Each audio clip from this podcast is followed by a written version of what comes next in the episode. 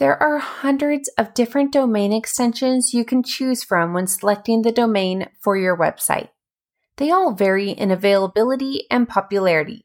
How should you choose the right one for your website and which ones are the best domain extensions for SEO? And now it's time for some more DIY SEO tips with Jennifer Rogina. Before we start digging into the best domain extensions for SEO, let's discuss what a domain extension is. A domain extension is also referred to as a top level domain or TLD. The domain extension is the part of your website URL that appears after the last dot.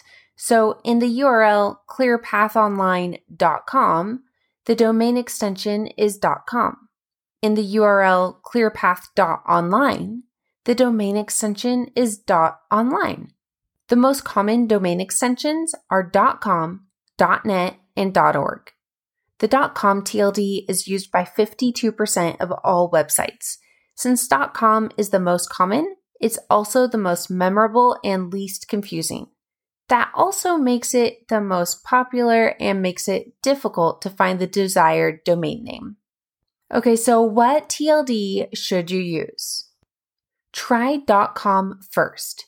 If the .com domain is available for the domain you want, then go with that. Since .com is the most common, it's the expectation and is the easiest for people to remember.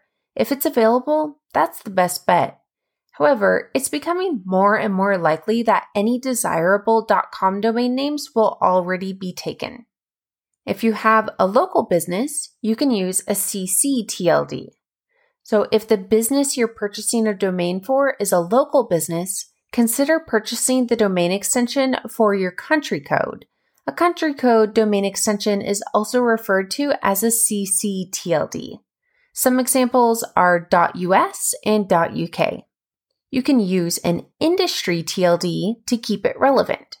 Depending on your industry, there are hundreds of different domain extensions that you can choose from to help keep your domain name relevant to your industry.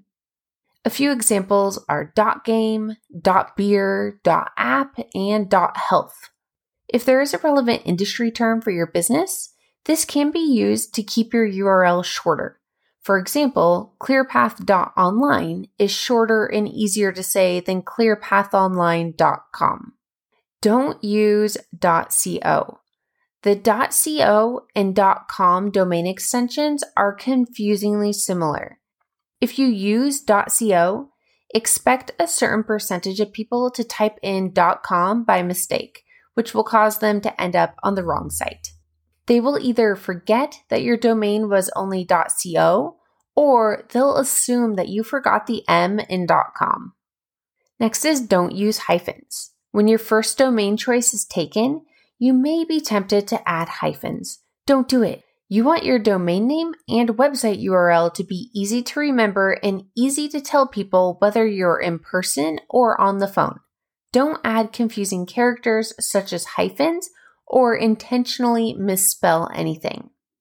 And then the last tip to pick your domain name is you can get ideas with Domainr. So that's domain R, and I'm not really sure how to pronounce that. I've been calling it domainr. If your first choice isn't available and you now feel stuck and need some domain ideas, you can use domainr. I will add a link to their site in the full article. So just click the show notes and view the full article, and a link to Domainr will be right there. This site allows you to enter the name you'd like for your domain and then it suggests all of the different combinations of TLDs and even directories that you can use to get that domain name. For example, if I want a domain name that includes the phrase ClearPath Game, it suggests that I can use clearpathga.me, clearpath.games, or clearpath.fun. This is an easy way to see what other TLD options might be a good fit if .com isn't available. Okay, now let's talk about how TLDs impact SEO. So, first is you don't get a boost from more relevant TLDs. There are hundreds of factors that influence your rank on Google, and if domain extension is a factor, it doesn't play a big role.